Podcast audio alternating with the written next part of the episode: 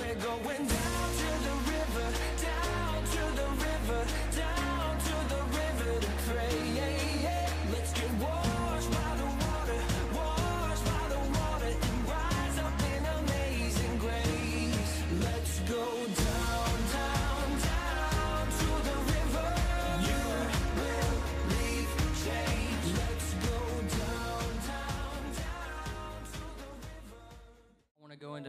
26, verses 34 and 35. It says, Jesus said unto him, Verily I say unto thee, this that this night before the cock crow thou shalt deny me thrice. Peter said unto him, Though I should die with thee, I will not deny thee. Likewise also said all the disciples. And so obviously right there, he's saying, Peter, you're gonna deny me. And Peter's like, No, no, Lord, no, Lord. I uh I'll die with you before I deny you. But if you read down to verses 69 and 74, it says, Now Peter sat without in the palace, and a damsel came unto him, saying, Thou also was with Jesus of Galilee. But he denied before them all, saying, I know not thou what thou sayest. And when he was gone out unto the porch, another maid saw him, and he said unto them that there this fellow was also with Jesus of Nazareth. And again he denied with an oath, I do not know the man. And after a while came unto him, they stood by and said, Peter, surely thou also art one of them, for thy speech bewrayeth thee. Then he began to curse and to swear, saying, I know not the man. And immediately the cock crew. So for a few moments, I want to speak on don't let the crowd be the crowd. And so I'll bring up this scripture because I want to point out that Peter would have never denied the Lord if there wasn't a crowd of people there to pressure him, put the fear into him, make him uncomfortable. So without the crowd pressuring him there, he probably would have owned up and said, Yes, I'm a disciple of Jesus. If, I mean, there's no one there to scare him, to put the fear into him. But the crowd was there, and so all he could say was, I don't, I don't know this man you're talking about. I don't know who he is. And he, he was pressured and he couldn't find his way out of the situation. And within a few moments, multiple people recognized Peter and called him out. And it, he was just so afraid and couldn't, couldn't stand the pressure of the crowd that was in front of him. And in John 15 and 19, it says, If you were of the world, the world would love his own, but because you're not of the world, but I have chosen you out of the world, therefore the world hateth you. This shows that God has made you out of this world, and you're not made to fit in, but you're made to stand out. And I'm sorry, but y'all can be seated. That's my fault. Last week, I, I made a joke that I wouldn't do that, and I did it, but that's all right. That's all right. I'm sorry. But uh, when you go out into communities in your schools and you see people who don't live the way we live by the same principles, principles and by the same lifestyle, these are the people that Peter was surrounded by when he denied the Lord. He was caught up amongst the people God knew would get him to change his mind about not denying the Lord.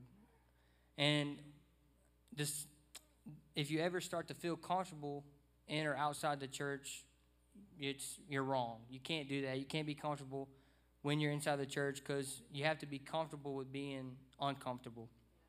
And so the adversary knows when you get comfortable that he can slip into your life and take away everything in a second. He's sneaky, he's the ultimate manipulator, and he wants he wants to tell you whatever you want to hear for him to make you become of the world. You can't let yourself become stagnant and comfortable in the church.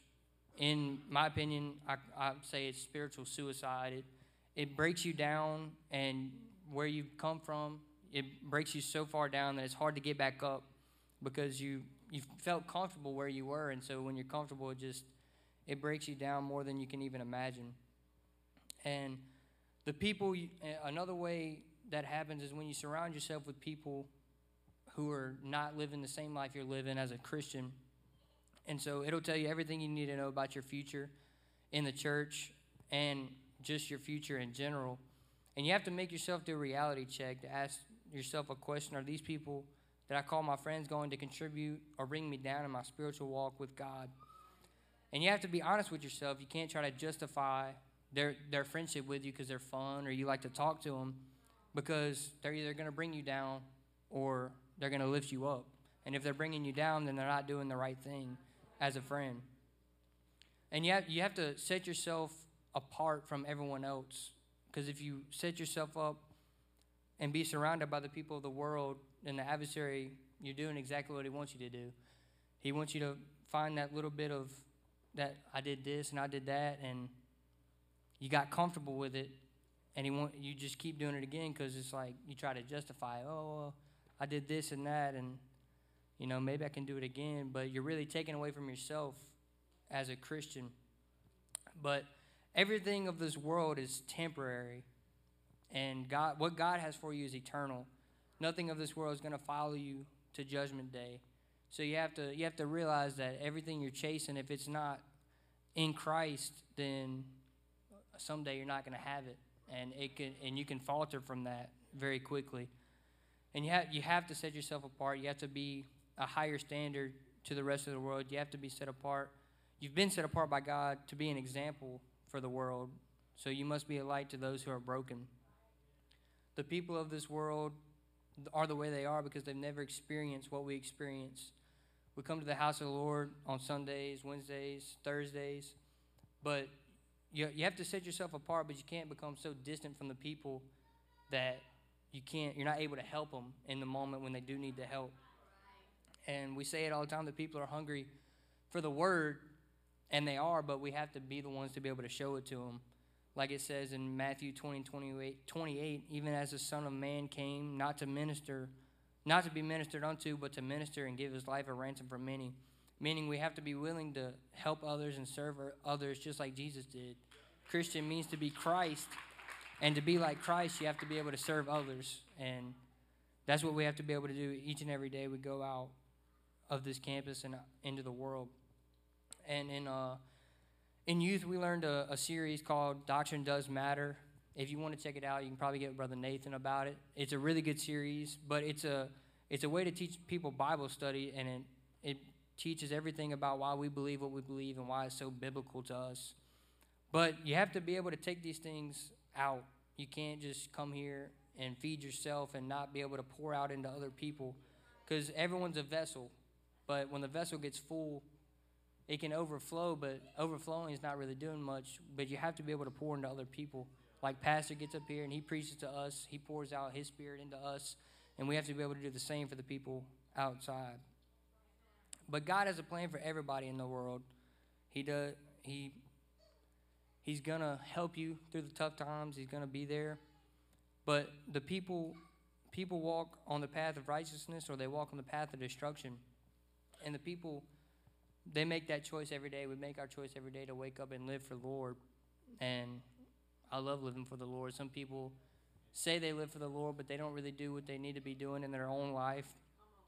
But what I'm, I'm trying to get at is people who walk on the path of destruction can be persuaded. I mean, we've seen it each and every Sunday, Wednesday. It happens so quick. But we have to be the ones to be able to walk into their life and say, you know, okay, hey, I want to, you know, connect with you, be the person to show them the good news of the Lord and tell them about your experience and what they've done for you. Our motto here at the church is to experience, connect, and empower. But that needs to be the echoing motto of our daily lives as we're outside this campus. In my opinion, it's hard to we that motto is for when people come to visit the church, but outside the church, you I, I flip them around a little bit. I like to connect with people, obviously because if you they're not here for the experience, so you have to be able to connect with them. You connect with the people who are hungry and need to be fed the word. You empower them as a Christian or as a person and be alongside them each step of the way, and then you get them to come with you for the experience. And this right here is it should be the way we walk around and treat every day is trying to help the people who need it the most. Because at some point, most of us were that person, and, and that we needed somebody to help us out in that moment. So, just for like a little bit, I'm gonna kind of share my testimony, and because it goes it goes along with this and shows how that how that person did help me. And so, when I started high school, it was great. I started varsity as a freshman, freshman basketball, and seniors they all knew who I was, and I thought I was the guy as a freshman. I I thought I was him.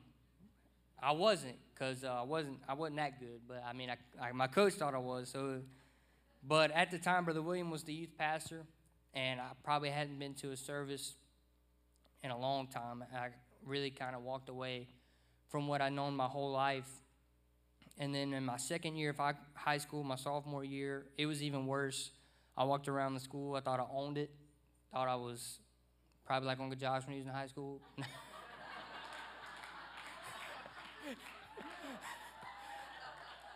thought he was the top dog. no, but I, I put myself in a tier. I thought like people looked up to me, even as a sophomore, but it wasn't a person who was a Christian. It was a person who was walking in the world that they weren't meant to walk in. And by my junior year, the worst year of my life, I had completely forgotten about church. I, I really stopped coming, being involved. I was lost, didn't know what to do, didn't know where to go, doing so many things I, I couldn't imagine doing now. It was just terrible. And I couldn't find myself in who I was.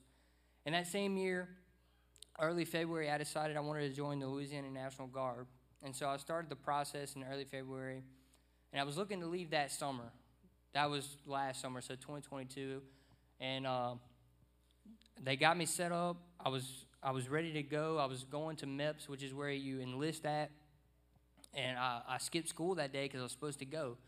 And if I would have signed in, I would have been going to basic training that summer. It's called split option. I'd have went to basic training. Then the next this summer, I would have went to AIT.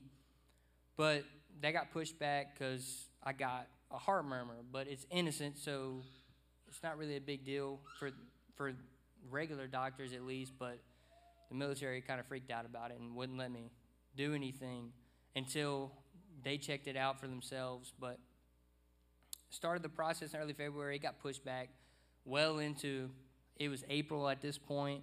I kind of I got impatient. I wanted to back out, but then I, I told myself I was like, you can't back out. There's you know there's nothing left for you but the military. In my opinion, that's what I felt, and so I, I kept doing that. I uh, I was like, all right, well let's go. Well, like a couple weeks later, they they called me or they called my recruiter and they was like, all right, you're good to go. You're all good to go for you're you can pick a job you can go down there and list and so we looked through the list of jobs i was able to do and the first one i saw was infantry and i don't know why i felt so drawn to it but i picked it. I was like i didn't look at any other jobs. I picked infantry.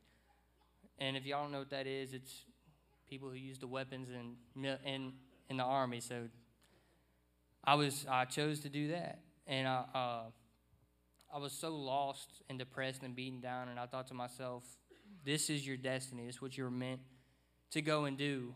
And you're going to fight, and you're not going to come home because there's nothing left for you. And so I chose that career path in the military.